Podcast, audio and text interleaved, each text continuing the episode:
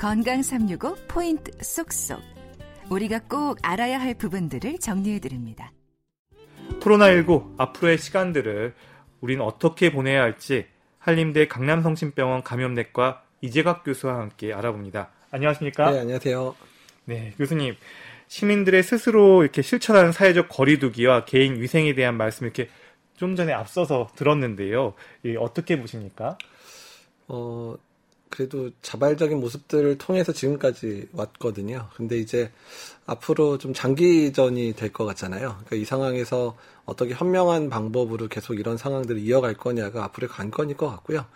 이제 좀 창의적인 방법들을 동원을 해야 되는데 이게 정부에서 어떻게 해라 마라라고 하는 형태로 가봐야 그러니까 현장에서 적용을 못하면 아무 의미가 없기 때문에 그러니까 삶의 현장에서 할 수 있는 여러 가지 방법들을 좀 창의적으로 찾아주시고 또 그런 부분들을 잘 공유해 주셔서 같이 안전하게 그런 사는 삶들을 살아갈 수 있으면 좋겠습니다. 음, 사실 이제 코로나 우리나라 첫 번째 확진 환자가 발생한 게 1월 20일이고요. 그래서 벌써 100일이 넘은 시점이 됐는데요. 네. 그간의 어떤 중요한 고비들 한번 정리가 가능할까요? 어, 그러니까 이제 감염내과 의사로서 중요한 날들은 일단 12월 31일에 이제 중국에서 이제 원인 모를 폐렴이 발생을 하고 있다라고 이제 우선 발표했을 때 아, 또 시작이구나라는 어. 생각을 이제 했는데 제발 그냥 좀 전파 안 되는 그런 음. 그런 그냥 그런 류의 폐렴이었으면 좋겠다고 생각했는데 이제 언제 사람이 좀 이렇게 이제 이, 자기도 유리한 쪽으로 생각을 맞아요. 하잖아요. 어. 근데 이제 뭐 코로나 바이러스 의심된다는 얘기가 나오고 또 1월 20일에 첫 환자 이제 진단되고 나서 아 이제 본격적으로 우리나라 시작이구나 이런 생각들이 들었고요. 근데 이제 그런 상황 속에서 저한테 좀 개인적으로 가장 좀 충격적이었던 상황들은 그러니까 이제 전파 양상에 대해서 중국에서 그렇게 딱 명확하게 계속 안 알려줬었잖아요. 근데 네. 이제 중간에 3번 환자 진단됐었을 때 3번 환자에서 6번 환자한테 전파되는 양상이 상당히 좀 충격적이었거든요. 음. 그 왜냐하면 3번 환자는 역학조사가 잘못돼가지고 6시간이 당겨졌어요. 그러니까 네. 환자의 이제 증상 시작 시간이. 근데 6번 환자는 그 증상이 당겨졌던 그 6시간 당겨졌을 때 가장 첫 번째 만난 사람이 6번 환자였고. 네, 한일관에서 식사했던 예, 식사, 분이죠. 예, 식사 한 30분에서 1시간 정도 하셨다 그러는데. 그러니까 이제 가장 좀 충격이었던 거는 매우 초기에 본인이 증상이 헷갈려가지고 역학조사 진술에서도 얘기를 잘 못하는 시점인데 그게 전파가 될 수 있다. 음. 아, 그러면 아주 가벼운 증상에서도 전파가 가능하구나. 이제 이 음. 부분이 확 됐었을 때, 아, 이게 심상치 않은 바이러스구나를 그때 좀 느꼈거든요. 음. 그때 이후에 뭐 그런 식으로 진행하다가 보니까 많은 환자들이 발생했었던 많은 이유들 또는 국내에 우리가 알지 못하는 상황에서 신천지에 어떤 한 명이 감염됐고 이런 사실을 2월 18일이죠. 31번째 예, 예, 예, 그런 것 자체가 다 이런 어떤 증상 초기의 감염 또는 아주 가벼운 증상을 가지고 있음에도 그러니까 본인이 이제 자각하기 힘든 상황에서도 지역사회에 내서 전파가 가능한 형태의 바이러스구나. 라는 사실을 알았을 때가 상당히 저희한테는 그러니까 감염병 전문가들한테는 야 이제 쉽지 않은 전쟁이 되겠구나 이런 생각을 하게 했던 시점이었습니다. 음, 사실 코로나 19 관련해 가지고는 많은 방송에서 계속 지금 100일 넘게 많은 미디어들이 다루고 있고 이런 시점인데 사실은 이 시점에서 이제 국내 유행 상황 확산세가 많이 안정적으로 지금 유지되고 있다 이런 평가들이 이제 계속 나오고 있고 사실 오늘 이 시점에서 이재학 교수님을 다시 모신 거는 음, 좀 앞으로 우리가 어떤 점들을 더 보완하면 좋을지 이런 부분들에 대한 더 어, 고견을 좀 듣고 싶어서 모신 건데요. 하나하나 좀 여쭤보고 싶은 거는 우선은 어, 공공 병상에 관한 거예요. 아, 예. 이 병상에 관한 것을 앞으로 좀 어떻게 좀 대처하면 좋을지. 사실 대구에서 집에서 자택에 계시다가 확진자가 병상이 없어서 어, 숨지신 경우도 있었거든요. 그래서 네. 이 병상 문제는 사실 사회에서도 여러 좀 이견들이 있을 수는 있지만 좀 어떻게 접근하는 게 좋을지 좀 궁금합니다. 그러니까 이제 뭐 여러 의견들이 있, 는데 그러니까 이제 우리나라 전체가 이제 공공의료 자체가 많이 취약한 부분들에 대한 지적이 좀 많습니다. 그래서 공공의료가 전체의 한 5에서 10% 정도밖에 안 되고 또 공공의료가 가진 좀 단점 중에 하나는 그러니까 일 그러니까 대학병원에 해당되는 이제 공공병원들이 있긴 있는데 이제 그런 공공병원 외에 있는 도나 뭐 군 이런 데서 만들어진 의료원들이 사실 경영적으로 상당히 어려운 상태고 또 병원 유지를 할때 어쨌든 이런 중증 환자를 보기에는 적합하지 않은 그런 병원들이 상당히 좀 많거든요. 이제 그러다 보니까 위기 상황에서 환자가 발생했었을 때 그러니까 공공의료원에 있는 병상을 이제 뭐 환자를 받을 수 있는 병상으로 만드는 것까지는 쉽게 뭐 공공의료원이니까 뭐 하라는 대로 해야 되니까 쉽게 만들 수 있는 반면에 중증 환자를 진료하기 위한 그런 의료 시설이라든지 의료진이나 이런 부분들이 충분하지 않은 문제들이 계속돼 있었기 때문에 그래서 이제 공공의료를 확충을 하더라도 어떻게 확충해야 될 건가에 대한 방향도 고민이 되고 또 공공의료를 확 늘린다고 해서 이런 위기 상황에서 제대로 대처할 수 있는, 있느냐 그런 부분들은 좀 더 고민이 필요하다는 생각이 듭니다. 그래서 일단은 단기적으로는 뭐 앞으로 6개월이든 1년이든 간에 이런 상황이 또 발생할 수 있을 거를 대비하기 위해서는 당장에 뭐 공공의료를 확 확충할 수 있는 부분은 쉽지는 않으니까 이번에 대구 경북 지역에서 이제 사용했었던 방법들인데 이제 민간 병원이라도 감염병 전담 병원으로 지정을 하면 이제 공공병원처럼 이제 그런 거에 대한 뭐 인건비라든지 의료 진이라든지 이런 부분들을 정부가 지원을 하면서 임시적으로 이제 운영하는 그런 방법들을 쓸 수밖에 없는 상황들이 될 거거든요. 그래서 민간 협력 모델들을 계속해서 갖춰 나가야 될것 같고요. 음. 근데 이게 이제 이번엔 너무 급하니까 갑자기 막 부탁을 해가지고 만들었지만 그러니까 이 부분에 대한 부분들을 평상시에도 협약을 맺어놔서 그러니까 일단은 이제 민간병원한테 이런 위기 상황일 때는 우리가 그 병상을 일부 빌릴 수 있겠다. 또 의료진들을 도와주시면 그에 대한 합당한 이제 보상을 하겠다. 이제 이런 음. 식의 관계를 맺어놔서 응급 상황에서는 지금 뭐 만약에 지금 음악 격리 병상이 한 천 개 정도가 전국에 있다면 이런 특정 지역에서 응급 상황이 발생했을 때는 그런 병상들을 민간에서도 차출하고 공공병원 차출을 해서 순식간에 뭐 천 개든 이천 개든 이렇게 만들어낼 수 있는 이런 상황들을 만들어야 되는데요. 대구 경북 상황에서 한 7,800개 정도의 그런 병상들을 만들었었던 적이 있기 때문에 일단은 어. 이제 그런 부분들은 이제 한번 이제 경험을 했으니까 만드는데 큰 문제는 없을 것 같아요. 음. 근데 다만 민간 의료기관들이 의료기관들이 느끼는 부담감은 있거든요. 그러니까 한번 그렇게 수용이 됐었을 때 뭐 빌려가는 건 좋은데 그 그거에 대한 손실분이나 이런 부분을 충분하게 보상을 해준다라고 하는 부분하고 또 의료진에 대한 안전에 대한 부분들을 확실하게 정부에서 보장을 해줘야 민간 의료기관들도 마음 놓고 이제 그런 거를 이제 대여해 줄 수 있기 때문에 이제 그런 부분에 대한 것들은 조금 더 고민하고 또 준비를 하면 일단은 이제 단기간에 대한 그런 준비는 될 것 같다는 생각이 듭니다. 음, 일단 기본적으로 공공병상을 좀 늘려야 되는 방향성은 맞는데 네. 일단 무조건 막 늘려놓기만 하면 나중에 이제 사실 환자가 뭐 거의 줄어들고 없거나 할 때는 사실 그게 비효율적으로 네. 운영될 수 있는 문제도 있기 때문에 오히려 교수님께서 얘기하시는 거는 민관 협력 모델로 해서 네. 사실 어, 갑자기 환자가 많이 발생한 이런 유행, 유행 상황에서 민간 병원들을, 민간 병원들에 있는 병상들을 갖다가 좀 이렇게 협력해서 좀 국가 차원에서 그런 것들을 갖다 좀 운영할 수 있는 이런 모델들을 얘기를 하시는 거죠. 네. 그리고 그 장기적으로도 공공병원 당연히 확충이 돼야 되긴 하는데요. 그 지금 말씀드린 공공병원에서의 그런 중증 환자를 볼 수 있는 그런 영역들을 확실히 키우려면 평상시에도 그런데 그런 환자가 올 수 있는 구조가 되는데 그러기 쉽지가 않거든요. 그러니까 그렇다 그러면 정부 차원에서 이제 독일식 모델이긴 한데 그러니까 이제 중환자실을 만들거나 이럴 때 아예 정부 차원에서 그 중환자실 만드는 부분에 대한 정책적인 지원들 아, 아예 처음부터 해서 그것도 방법이네요. 예, 정책적인 지원을 하고 그 부분에 있어서는 위기 상황에서는 우리가 그 부분 차출하겠다. 이런 식으로 운영해서 평상시에 필요한 양보다는 좀 더 많은 양의 중환자실을 가지고 있게 하는 방법들이 독일에서 이미 하고 있는 방법들이어서 그러니까 그 방법들도 동원을 좀 해야 될 것 같아요. 음. 그렇게 되면 민간의 아주 훌륭한 의료진들과 네, 시설들을 이런 이제 투자를 해놓고 하는 방식으로 해내서 이제 위기 상황에서 아. 쓸수 있는 그런 방법을 동원을 할 수 있는데 그게 이미 이제 국가지정격리병상이라고 하는 방법으로 이미 이제 시행이 되고 있죠. 그래서 음. 국가지정격리병상의 절반 이상이 대부분 민간 병원들인데 이미 이제 국가지정격리병상 이제 그 건립비를 정부에서 이미 대줬고 거기 운영비를 이미 되고 있거든요. 그래서 위기 상황에서는 거기에다가 이제 환자를 이제 이번 언제 어떻든 간에 언제든 입원시킬 수 있게 이미 운영을 하고 있잖아요. 근데 그 네. 그 부분들을 좀 확대해서 그런 국가지정 격리병상이 뭐 중환자실 쓸수 있고 일반 병실 쓸 수 있지만 중환자실 쓸 수 있는 부분이 적으니까 아예 국가지정 중환자 병실 뭐 이런 것들을 이제 아예 음. 만드는 것도 고민을 해볼 수 있지 않을까 생각이 어, 듭니다. 그것도 되게 상당히 타당한 이야기이신 것 같은데요. 그러니까 공공병원만 무조건 확충을 해놓으면 사실은 중증 환자를 보거나 그 의료가 고도화되긴 좀 어려움이 있는데 네. 사실 민간 병원 쪽에서는 정말 뭐 에크모라든가 인공호흡기를 갖다가 돌릴 수 있는 이런 고도화된 의료는 민간 병원이 혹시 우수한 건 분명하니까 네, 그렇죠. 이 부분들에 대해서 인정을 하고 그리고 네. 처음에 민간 병원에서 어느 정도 일정 비율로 이런 것들을 정부가 이제 민간 병원에서 만약 만든다고 할 때 지원을 해주고 네. 다만 위기 상황에서 우리가 환자가 급격히 많이 발생했을 때는 그 우리가 지원했던 그 병원에 대해서는 다시 국가가 좀 같이 협력해서 그 병원들을 쓸 수 있게끔 예, 가져올 그렇겠죠. 수 있게끔 예, 하는 예. 이런 것들에 대한 얘기신 거죠. 예, 맞습니다. 예. 아, 사실 이런 부분들에 대한 이런 계획들이나 이런 대책들에 대해서 지금 정부가 잘 고민하고 있겠죠.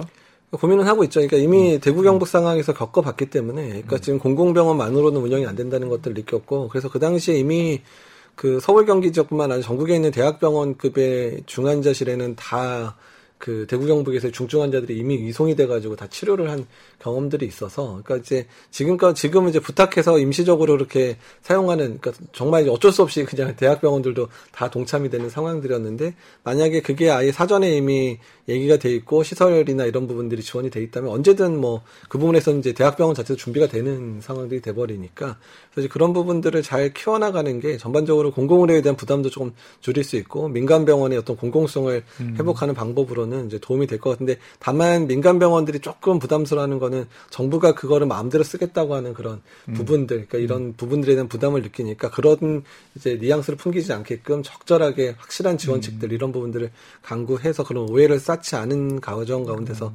정책을 추진할 필요는 있습니다. 그러니까 협력 모델로 가되 네. 그리고 네. 어떤 통제에 대한 어떤 책임이나 권한 이런 것도 좀 분명히 해야 될 필요가 있겠네요. 어떤 네. 제도적으로 손질을 할 때는. 예, 맞습니다. 예. 그리고 제가 얼핏 경기도 감염병 그쪽 센터인가 거기서 하는 웨비나 이렇게 이거 갖다가 아, 예. 본 적이 있었는데요.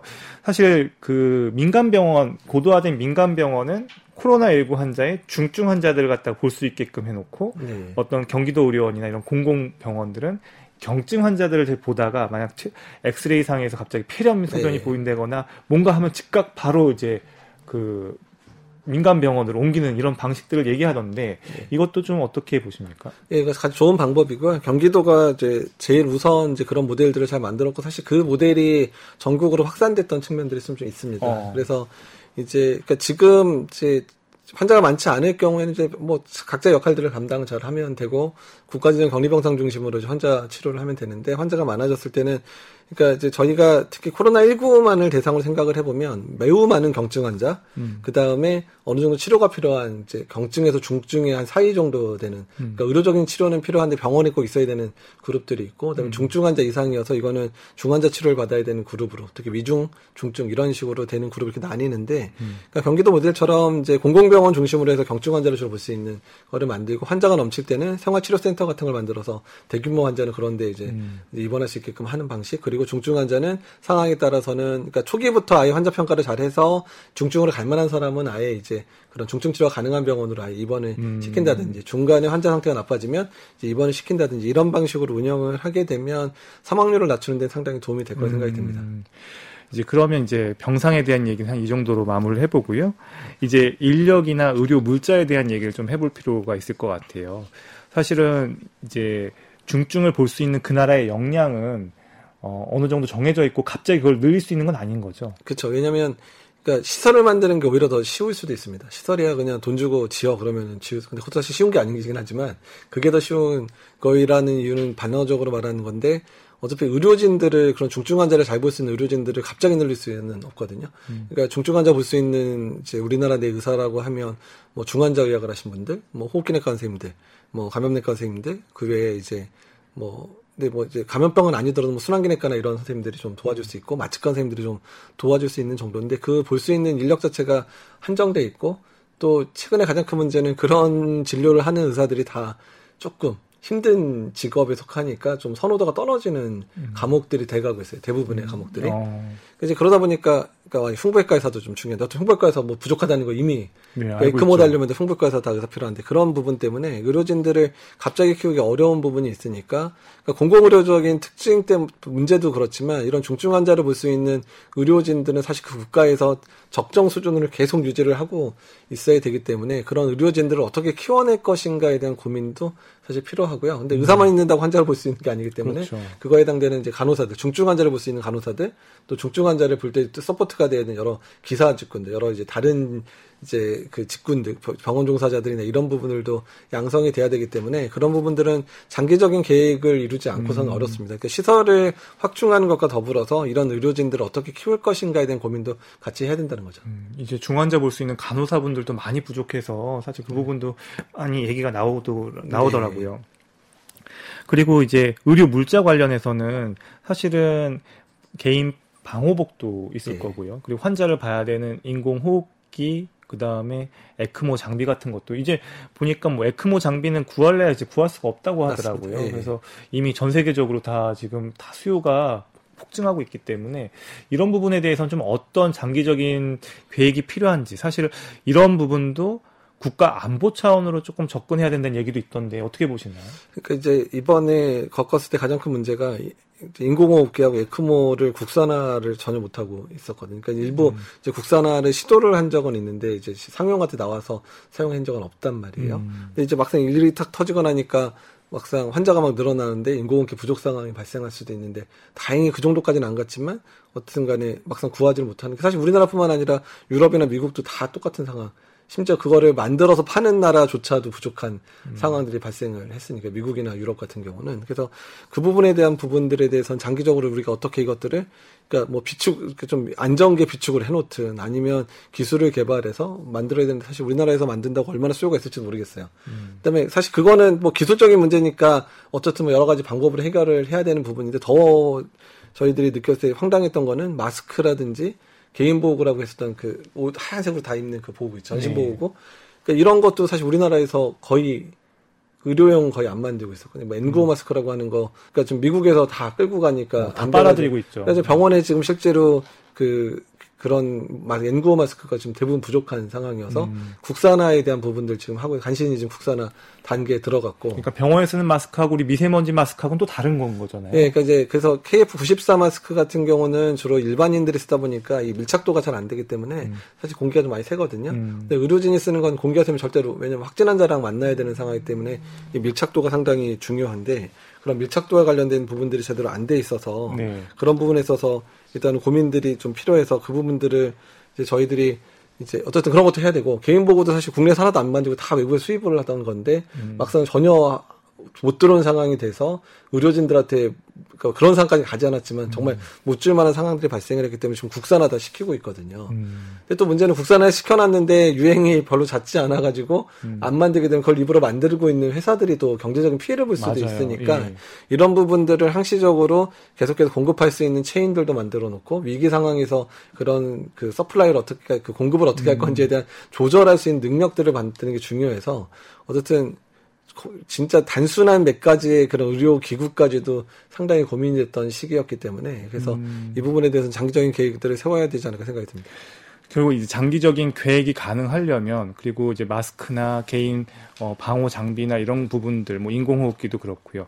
결국은 정확하게 유행을 예측하거나 정확하게 이게 위험인지를 갖다 판단할 수 있는 정보 능력 지금 네. 국내 정보 능력은 어느 정도로 보시는지 유행병, 감염병에 있어서 그리고 그 부분에 대한 좀 앞으로 사실 그 부분이 돼야 예측을 갖다가 미리 해서 할 수 있는 부분이니까.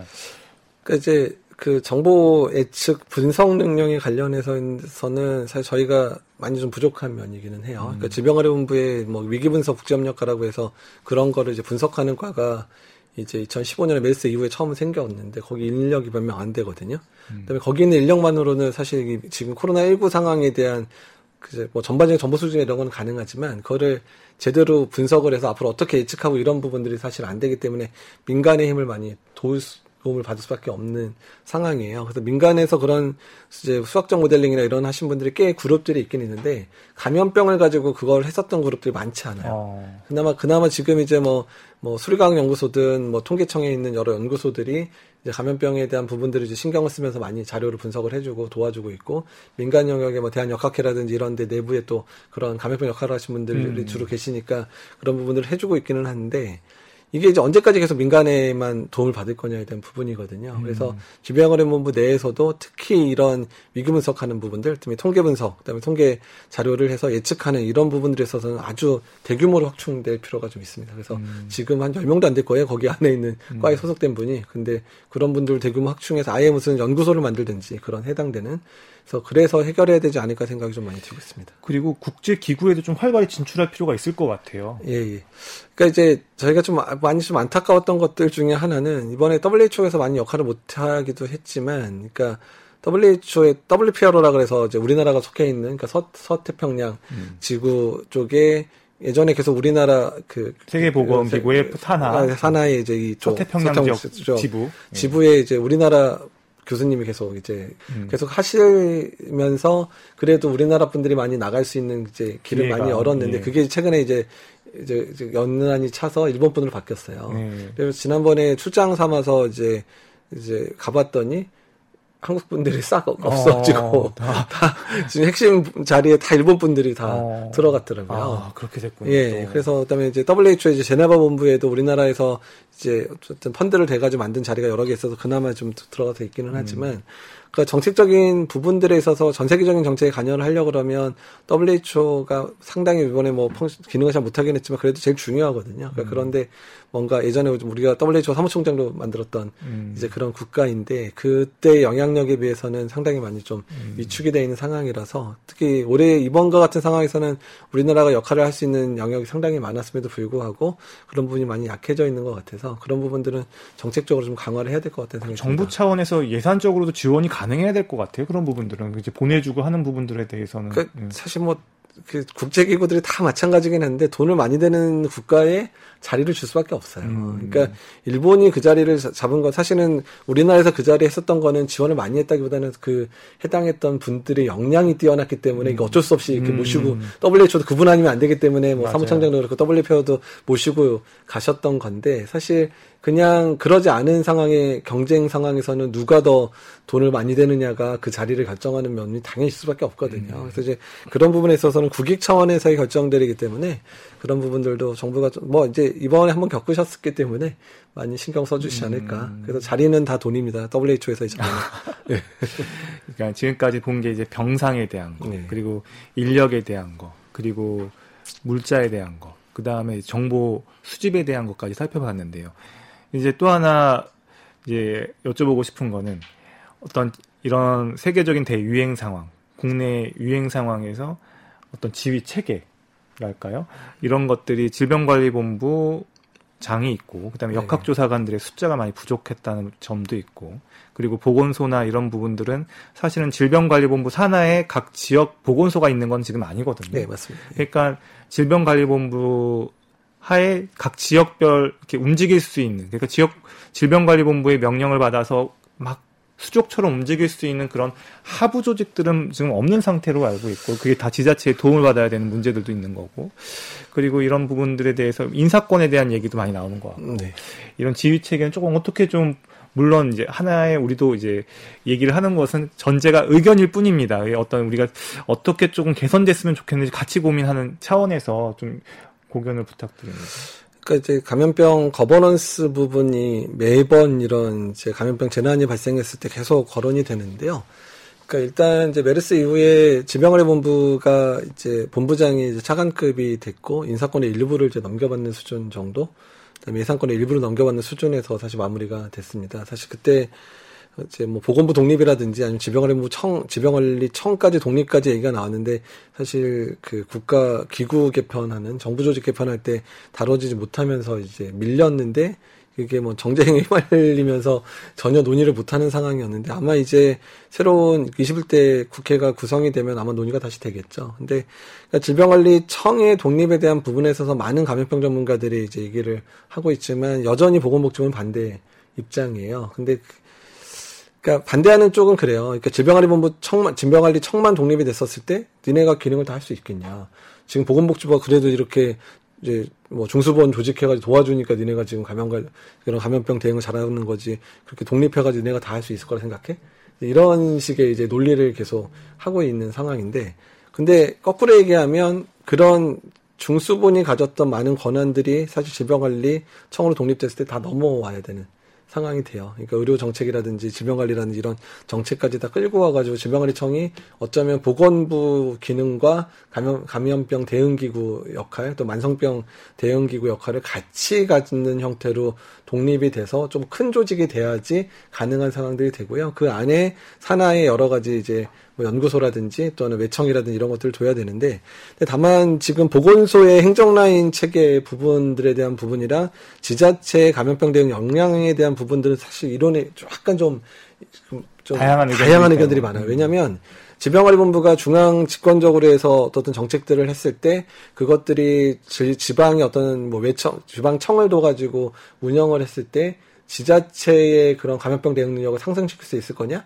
그러진 않을 거라 생각이 들거든요. 음. 오히려 질병관리본부가 중앙에서 어떤 정책들이나 이런 것들이 지자체에서 해야 되는 부분들을 제대로 이제 가이드를 해주면 지방정부 안에 있는 감염병 대응 조직을 제대로 활성화시켜서 음. 지방 조직이 제대로 감염병을 1차적으로 대응할 수 있게끔 그 역량을 강화하는 게 더 중요하다는 음. 생각을 더 해요. 그래서 다만 이제 지자체 간에 서로 알력이 작용하는 부분에 있어서는 중앙정부 차원에서 조정할 수 있는 그런 권한들을 강하게 줘야 되는 부분들이 있는데 근데 지금 사실 지자체 안에 그런 감염병 대응 조직들이 음. 감염병을 전담하는 과가 있는 시도가 광역 시도가 경기도밖에 없어요. 음. 그 정도로 지금 감염병 대응 쪽이 상당히 그러니까 음. 제대로 좀 안 돼 있는 부분들이 있거든요. 그래서 그런 부분 확충하고 그다음에 지방의 역학조사관들 확충하는 부분들 또 지자체에서의 그런 거버넌스 부분에서 이제 그런 뭐 광역 시, 시, 뭐 시장이든 지자 뭐 도지사든 간에 그런 부분들이 저 감염병에 대해서 어떻게 할 건지에 대한 그런 어떤 거버넌스 부분을 명확하게 할 수 있는 부분들을 한다면 오히려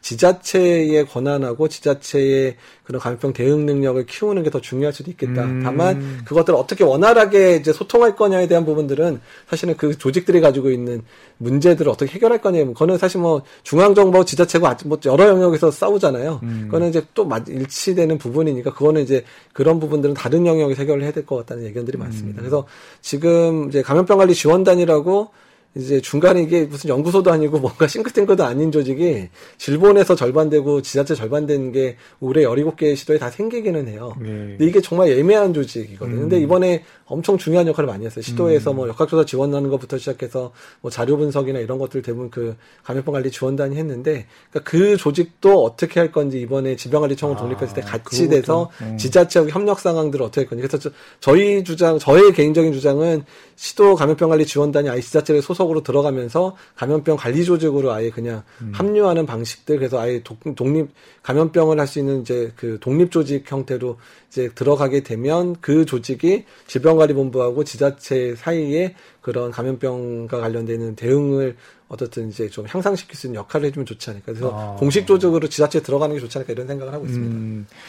그리고 이제 이번에 이제 사실 지휘 체계와 관련해 가지고 많은 분들이 이제 그 신천지 대구 이후에 대구에서 환자들이 어, 많이 나오고 결국은 병상이 순간 이제 부족해지면서 사실은 중앙하고 지자체하고 환자를 이송하는 문제를 두고 어떤 중앙에서 그런 것들이 왜 교통 정리가 안 될까? 일반 시민들이 보기에는 사실은 대구에 환자가 부족 대구에 입원해야 될 병상이 부족하면 다른 지역으로 딱 교통 정리를 해줘서 보내주거나 하는 이런 게 좀 잘 안 되는 거 아닌가라는 좀 우려도 있었고 실제로 이제 그런 부분도 있었던 걸로 아는데요. 네. 사실 그 부분에 대한 건 좀 어떻게 좀 개선이 돼야 될 필요가 있을까요? 어, 그러니까 사실 지방자치 제도가 시행됐기 때문에 지자체의 권한이 강화되는 건 사실 맞긴 맞는데 이게 감염병 위기 상황에서 특정 지역에서 환자가 많이 발생을 하게 되면 주변 지역에서 환자를 받아주지 않고 해결이 분명히 안 되죠. 근데 초기에 그 부분이 좀 껄끄러웠던 부분들도 있었어요. 그리고 사실 메르스 때는 타 지역 환자 온다고 타 지역 지자체에서 뭐 정말 틀어 막은 그래서 막고 그냥 앞에 바리케이트 치고 막았던 사건도 어. 사실 실제로 있었거든요. 음. 근데 이번에는 사실 이제 너무 대구 경북상이 안 좋으니까 여러 지자체 장들이 협력하는 상황에서 환자를 좀 받아주고 뭐 이랬고 했었던 부분들이 자발적으로 일어났어요. 그러니까 다행이에요. 다행인데 근데 정말 위기 상황에 너무 급한 상황들 초기에 정말 급했거든요. 급한 음. 상황에서 그 환자를 보내려고 하는데 이게 병원으로 개별적으로 막 연락이 오는데 어, 우리가 환자를 받아도 되느냐 지자체 연락을 그러니까 자기 소속 병원 연락을 하면 어, 뭐 그래서 좀 이렇게 꽉꽉한 상황들이 좀 음. 있었어요. 그러니까 아, 우리도 언제 환자 발생할지 모르는데 거기 채워놓으면 어떡하냐 이런 얘기들이 사실은 나왔었거든요. 네. 그래서 근데 사실 그 틀린 얘기는 또 아니에요. 맞아요. 근데 또 대비를 해야 되니까. 예, 사실 대비를 근데 이제 급할 때는 좀 먼저 받아줘야 되는 상황이어서 중반 이후에는 잘 조정이 됐는데 그러니까 이 부분에 있어서 그러니까 이제 어느 정도 협조를 구하고 관할이 가능한데 그런 어떻든 위기 응급 상황, 또 환자 전원 문제 이런 쪽에 대해서는 조금 좀 강력한 권한을 좀 중앙에 줘야 되지 않을까. 음. 지자체에서 반대를 하더라도 그것들을 이기고 보낼 수 있는 방법들을 만들든지 아니면 음. 아예 그런 거를 협의할 수 있는 지자체하고 이거를 아예 어떤 그런 위원회들을 만들어서 그 위원회에서 결정한 부분에 있어서는 지자체도 그냥 우리는 음. 그, 그 거기서 인정한 거는 인정하겠다. 이런 식의 조직들이 좀 만들어져야 되는데 중반 이후에 그런 게 만들어지면서 중수본에 만들어지면서 이제 어느 정도 협조가 되기 시작했거든요. 근데 아예 상설화 시켜야 되지 않을까. 그래서 평상시에는 그런 위기 대응할 수 있는 훈련 조직으로 있다가 그다음 실제 상황이 되면 그, 그 조직에서 환자의 발생 상황을 봐서 여러 지자체에다가 환자를 배분하는 역할들을 하는 그런 조직이 아예 갖춰야 되지 않을까 이런 생각을 하게 됩니다. 네. 그러니까 분명하게 이제 우리 방역 당국이 분명히 이 코로나19를 안정적으로 유지시키고 그 대구 상황들을 잘 위기를 관리한 건 분명하긴 한데 사실 또 똑같이 환자가 예전 2월 달처럼 3월 초처럼 환자가 급증하게 되면 서로 이 병상 부족이나 또 이런 부분들이 또 다시 반복될 수 있는 건 계속 가능성 있는 거잖아요. 그렇죠. 그러니까 저희가 지금 예측하기로 어느 시도든 간에 만 명 이상 환자가 발생을 하면 감당이 불가능하다. 서울 경기마저도 음, 이렇게 생각을 하고 있습니다. 그렇군요. 이렇게 지금 이제 코로나 19 지금 100일이 넘어가면서 지금 하나하나 지금 저희가 되짚어보고 보완해야 될 점들을 이제 이재갑 교수님하고 같이 말씀을 나누고 있는데요. 교수님께서 보시기에 이제 이렇게 이런 부분들이 이제 뭐 병상, 의료, 인력, 물자, 그리고 지휘 체계 하나 더 궁금한 거는 여기에 우리가 어떤 치료제나 백신이나 이런 부분들에 대해서 사실은 예전까지 메르스 때까지만 여러 선진국들 에서 나오는 그런 치료 약제의 결과만 이제 쳐다만 보고 있었던 상황인데 네, 네. 이제 이런 부분들도 우리가 좀 뭐 K 방역까지 얘기가 나왔으면 이제 이런 좀 선제적으로 이런 개발이나 이런 데좀 적극적인 지원을 할 필요가 있는 건 아닌지도 궁금합니다. 그러니까 이제 그 제약업의 특성이 이게 가진 자가 더 계속 갖게 될 수밖에 없는 왜냐면 음. 자기네들은 연구 인프라들이나 이런 것들이 많고 이미 연구했던 것들이 많으니까 그러긴 한데 이제 우리나라가 많이 쫓아오기는 했는데요. 그래도 미국이나 유럽에 비해서는 많이 떨어져 있어요. 특히 음. 백신 개발 쪽하고 그다음에 항바이러스 쪽은 상당히 좀 많이 좀 사실은 많이 뒤쳐져 있는 영역 중에 하나인데 그래도 2000년, 2010년 넘어가면 그이 시기 2010년대에 들어서 많이 캐치업을 좀 한 상황이거든요. 그래서 국 백신의 국산화나 이런 부분들도 이제 어느 정도 이제 되기 시작한 상황들이어서 이제 그러니까 전폭적인 지원이 있어야 가능은 해요. 그러니까 이제 백신 사업도 그렇고 치료제 사업도 그렇고 워낙에 되게 리스크가 높은, 그러니까 위험도가 높은 실패할 확률이 높다는 거죠. 높은 거기 때문에 한 번 잘못했다가는 대기업마저도 휘청할 수 있는 그런 음. 이제 종목이기 때문에 그런 부분에 있어서는 연구개발 단계에 있어서의 그런 전폭적인 지원들 를 하고 실패를 하더라도 그것들을 이제 만회할 수 있는 여러 가지 음, 정부가 좀 떠안아주는 부담. 예, 그렇죠. 어. 그런 부분들을 하지 않고서는 이제 후발주자들이 도저히 따라갈 수 없는 상황들이거든요. 그래서 음. 일단은 많은 제약업체들이 노력을 하고 백신이나 이제 노력을 하고 있지만 여전히 미국이나 유럽에 비해서는 한 6개월 정도 좀 뒤져 있어요. 지금 음. 이제 개발 단계에 있어서는. 근데 음. 몇몇 조금 잘하는 대가 그냥 쫓아가고 있는 수준이라서 그러니까 좀 모든 분들이 걱정을 하는데 미국에서 어떤 특정 백신이 많이 나왔다. 근데 그 백신을 전 세계적으로 그거를 특허를 다 풀고 다 줄 거냐? 음. 특허를 줄 때 공짜로 줄 거냐? 분명히 그러지 않을 거거든요. 상당한 아. 이제 비용을 지불하고 근데 너무 이제 뭐 비난의 가능성도 있으니까 좀 싸게 주게 하겠지만 그래도 음. 어느 정도 이익을 이제 담보한 상황으로 분명히 제공이 될 거기 때문에 그래서 이제 그런 부분에 대한 고민들을 해서 자, 우리나라가 실제로 우리나라 사, 사람들이 쓸 정도의 백신을 만들어낼 수만 있다면요 좋겠죠. 아, 그러니까 또 그런 부분이 있겠네요. 예, 그러니까 신종플루 때 만들었잖아요. 우리나라 백신. 음. 우리나라 만드는데 전 세계 이렇게 인플루엔자 백신마저도 자국에서 만들 수 있는 나라가 한 10개밖에 안 되거든요. 음. 근데 이제 근데 이제 이런 코로나 백신도 만들었을 때 우리나라가 만들면야 우리나라 음. 국민들한테 정말 마음 편하게 맞출 수 있겠지만 외국에서 먼저 개발했는데 로열티나 이런 거 너무 고액으로 해버리면 상당히 음. 경제적인 부담을 떠안을 수도 있기 때문에 아. 그런 부분도 고민해야 될 필요가 있습니다. 이 부분에 대해서도 좀 선제적으로 투자를 하고 그리고 나중에 이제 우리의 지분을 갖다 우리의 목소리를 높이기 위해서라도 필요한 부분이라는 생각이 들고요. 다만 한 가지 말씀드리신 부분은 너무 큰 기대를 안, 하지 않으셨으면 좋겠다는 생각이 음. 들어요. 그러니까 너무 우리는 이번 진단 키트나 이런 것 때문에 우리나라가 되게 기술력 높고 이런 걸 확인을 하셨지만 아직 백신이나 치료제 쪽에서는 그 정도까지는 사실 아니에요 우리나라가. 음. 때문에 일단 노력은 하고 있다. 노력은 하고 있고 또 또그 음. 중에 뭐 한두 가지는 성공할 가능성도 있기는 있겠지만 어떻든 간에 우리나라보다 훨씬 다른 국가들이 먼저 개발할 확률이 훨씬 더 높다는 그 부분들은 좀 이해를 해주셔야 돼요. 그 부분은. 어, 그리고 연구 개발을 만약 다른 나라 그렇게 해서 결과가 나올 때 우리가 좀 참여해서 우리가 좀 가져올 수 있는 부분들을 좀 찾아봐야 되겠네. 임상 시험이라든가 여러 가지 그렇죠. 부분에 있어서. 그러니까 특히 이제 지금 그런 거를 주도하는 그룹들이 있어요. 그래서 감염병 대비 뭐 전략 그룹이라 그래 세피라고 하는 그룹들 같은 경우는 민간 뭐 빌게이츠 재단이라든지 이미 여러 국가에서 한 2조 원 정도를 모아 모아놔서 그것들을 이제 지원해 가지고 지금 백신 개발을 하는데 되게 상당히 기여를 하고 있거든요. 그러니까 사실 우리나라는 만약에 우리나라 자체에서 당장에 못 만들 거면 그런 그룹에다가 대규모의 연구 투자비를 대서 거기서 나와 있는 연구 성과를 같이 공유하게 돼 있기 때문에 그런 식으로 누리는 방법들 당연히 이제 찾아봐야 되거든요. 음. 그리고 우리나라의 WHO 산하의 국제 백신 연구소가 우리나라에 존재하고 그 연구소 인프라가 우리나라에 있기 때문에 그런 거를 활용할 어. 필요도 사실 있고 거기에 인프라나 그런 네트워킹을 활용을 잘한다면 그 부분에 있어서 우리가 얻을 수 있는 소득도 있기 때문에 그러니까 국내에서 열심히 개발도 시켜야 되지만 국제적인 네트워크에 과감하게 투자를 하고 개입을 해서 거기서 얻어지는 여러 연구 성과도 우리가 나눠 갖는 그런 부분들도 필요하다는 겁니다. 교수님, 이 코로나19 지금까지 안정적으로 유지되는 거 있어서 의료진의 헌신은 이루 말할 수 없겠죠?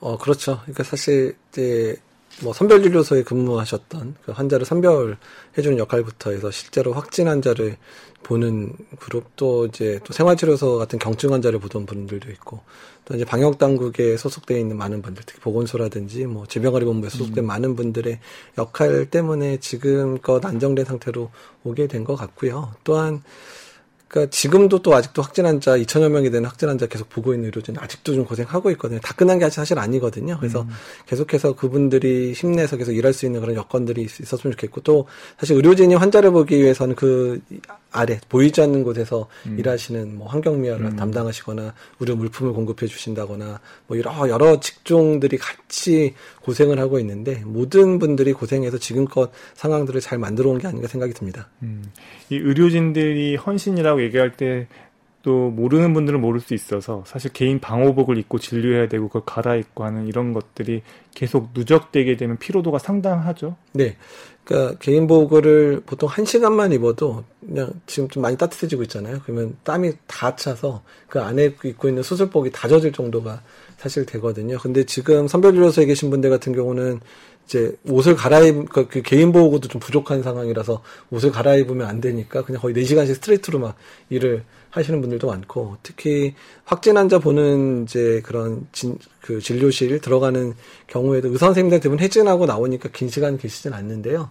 근데 간호사분들 같은 경우는 한 번 들어가게 되면 뭐 두세 시간씩 업무를 다 봐야지 다음 텀으로 또 잠깐 나와 잠깐 2, 30분 쉬고 또 옷 입고 들어가는 이런 게 반복이 되고 있기 때문에 피로도도 상당할 수밖에 없습니다. 그리고 본인이 또 감염될 수 있다라는 그런 위험. 그쵸. 그러니까 이제 그게 뭐 다 마침 저도 뭐 확진 환자 보는 상황에서 제일 걱정됐던 게 내가 확진되게 되면 어떨까에 대한 불안감들이 그러니까 본인이 걸려서 뭐 아플 거에 대한 부담감보다 내가 걸렸을 때 줄 수 있는 주변 사람들에 대한 피해에 대한 거, 또 가족들 또한 또 뭐 동료 의료진들한테도 이제 피해를 줄 수 있는 이런 부분 때문에 매일매일을 긴장하면서 지낼 수밖에 음. 없었거든요. 그래서 그런 부분들은 상당히 좀 마음을 힘들게 하는 요소들이긴 합니다. 음, 혹시 동료 의사분들한테 그 응원의 메시지 같은 거. 아, 이거 울컥해지는데, 이거.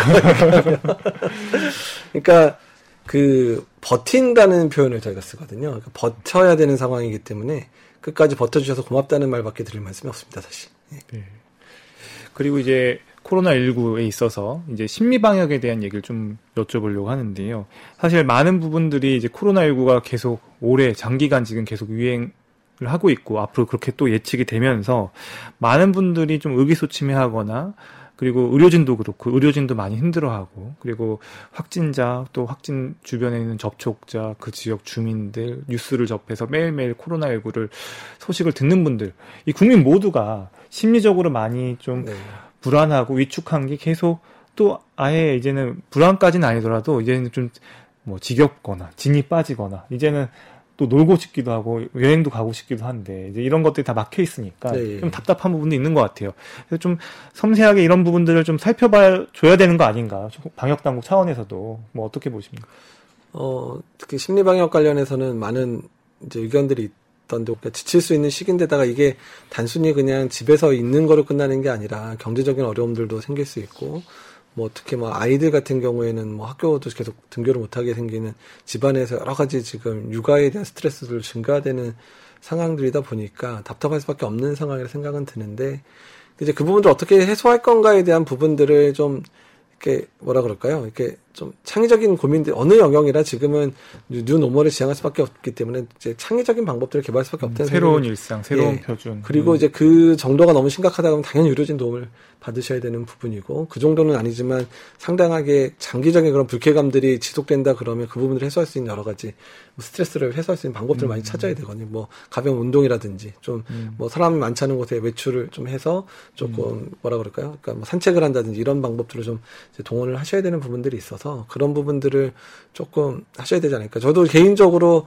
저희가 에볼라 긴급구호대 갔다 와서 3주 동안 했는데 솔직히 그 3주 기간 동안 푹 쉴 수 있었던 기간이 제가 그때까지처럼 쉬어본 적도 없고 운동을 열심히 해본 적이 없긴 없었는데 3주 내내 그런 특정 시설 안에 이제 갇혀 있다 보니까 2주쯤 지나가니까 되게 피폐해지고 되게 공격 성향을 갖게 되더라고요. 말도 되게 곱게 안 하고 되게 막, 막 이런 거를 어, 상상이 보면서 안 가는데. 아, 예. 근데 이제 그런 거를 보면서 어. 아, 이게 좀 자가 격리라는 게 쉬운 게 아니겠구나. 그다음에 또 자가 격리 하는 분들도 그렇지만 이게 장기적으로 사회적 거리두기를 한다는 것 자체가 쉽지 않겠다는 생각들을 분명히 하게 되거든요. 사실 그립고 만나고 싶은 사람 얼마나 많으시겠어요. 네, 그래서 이제 맞아요. 그런 부분을 해소할 수 있는 많은 방법들이 고안이 돼야 되지 않을까. 그래서 그런 방법들도 좀 이렇게 예시를 들어서 좀 언론에서 많이 노출돼서 서로 그좀 공유하는 그런 방법도 필요하지 않을까 생각이 듭니다. 네.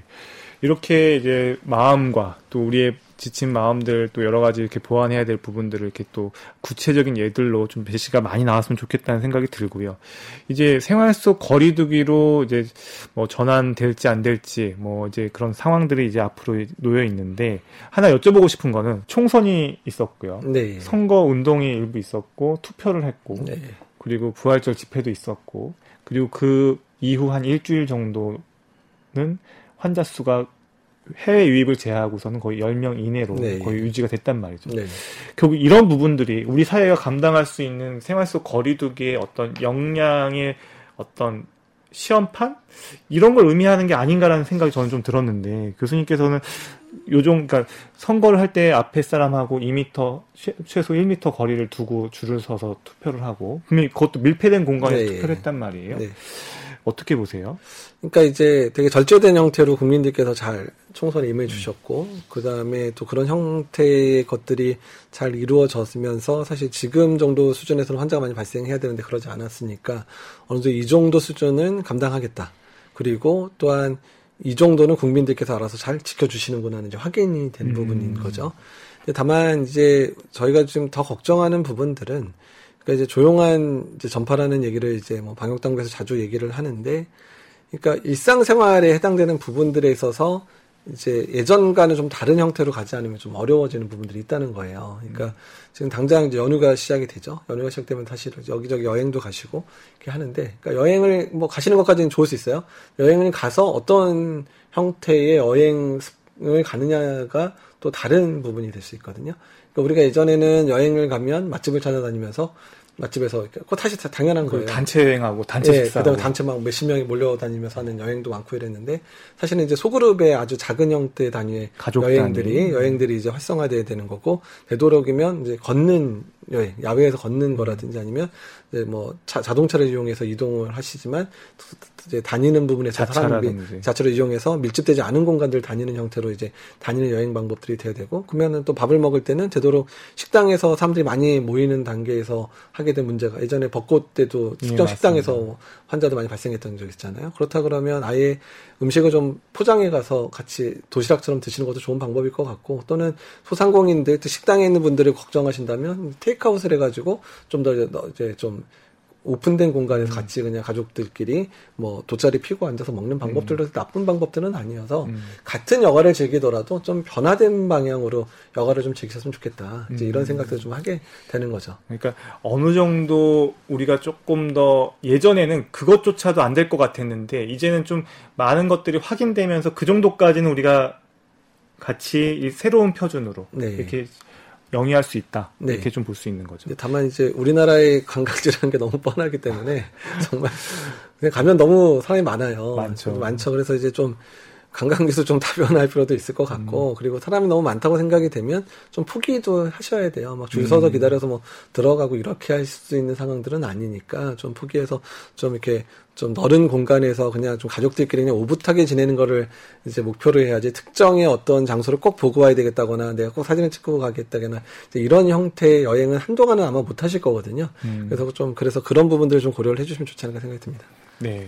사실 이제 앞으로 아마 또 하나의 고비는 등교 계약일 것 같기도 해요. 네. 그래서 등교 계약에 대해서는 교육하시는 분들도 많이 고민이 있을 것 같고 네. 이게 아, 진짜 방역 당국의 고민도 있을 것 같고 어, 지금 단계적으로 한번 검토를 해보자라는 이런 의견도 있었고 어, 하, 이건 어떻게 봐야 돼요? 진짜 저는 이 등교 계약만 생각을 하면요, 진짜 아, 진짜 머리가 너무 이게 복잡하고 골치 아픈 것 같아요.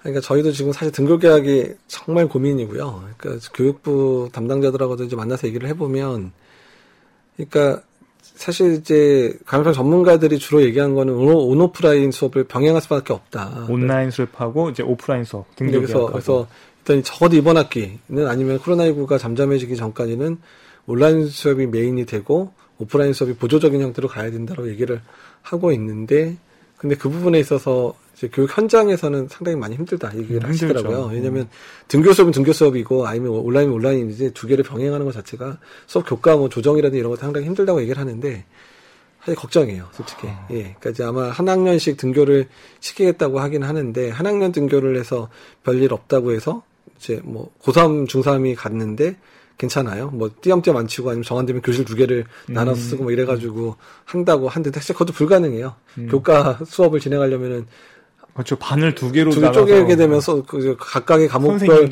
선생님들이 그러니까 오히려 초등학교는 가능하죠. 초등학교는 한 선생님이 다 하면 되니까 어. 그냥 정한되면은 반을 쪼개가지고 한 선생님이 음. 30분씩만 음. 하는 것도 강연들 같이 있지만 오히려 고등학교나 중학교는 그게 더 불가능한데 그렇게 해가지고 수업을 하는데 한 학년을 했는데 재차 차고 나머지 학년을 다 등교해서 전 학년이 다 등교를 시작했다.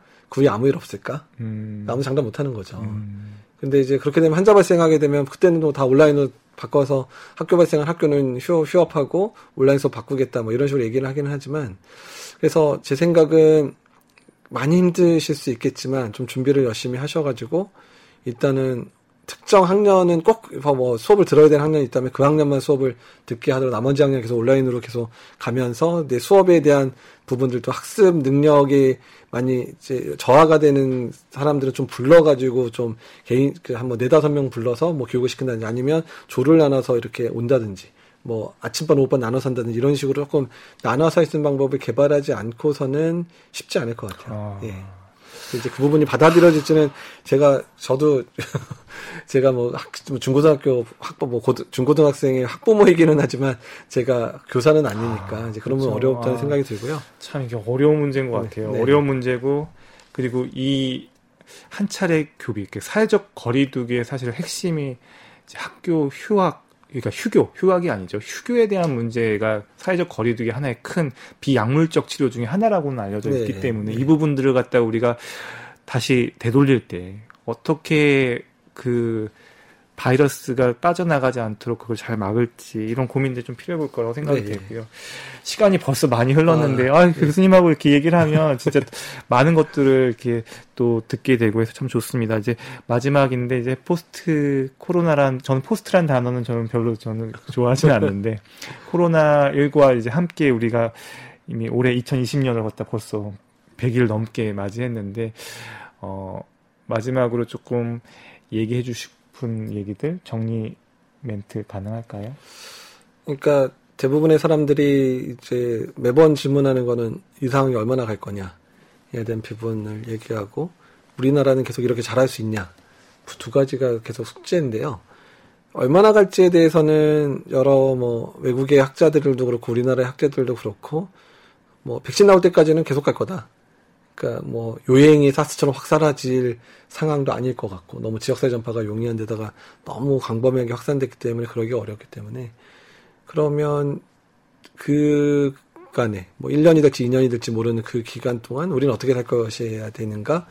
어쨌든 이 바이러스가 사라지기 전까지는 또는 아니면 전 국민이 이제 면역을 가져서 국내 유행이 잦아들 수 있는 상황이 될 때까지는 지금의 형태의 삶을 어떻게 잘 변형시켜서 우리가 경제도 유지하면서 그러면서 우리가 감염병으로부터 안전한 음. 그런 사회를 만들 거냐. 그러니까 많은 사람들이 그 두 개가 도저히 병립이 안 된다라고 생각을 많이 하는 것 같은데 병립이 되는 데도 있고 오히려 이 위기 상황에서 경제적인 부분이 더 잘 되는 부분들도 사실 좀 있거든요. 네. 그래서 그런 부분들을 좀 벤치마킹해서 각 영역들이 조금 잘 준비를 해야 되고 음. 정부도 그런 준비를 잘 해야 될 건가고요. 그럼 우리가 음. 계속 잘할 건가? 음. 잘해야 된다죠. 당위입니다. 그래서 그냥 많은 전문가들과 방역 당국 또한 의료진 또한 국민들이 같이 지금처럼 한마음 됐던 것처럼 그러니까 여러 가지 또 시행착오 계속 있을 거예요. 있을 때마다 다시금 한번 마음을 모으고 또 같이 노력하고 이런 상황들을 계속 하다 보면 또 언젠가는 언젠가는 바이러스도 우리 곁을 떠나지 않을까 생각을 하고 있습니다.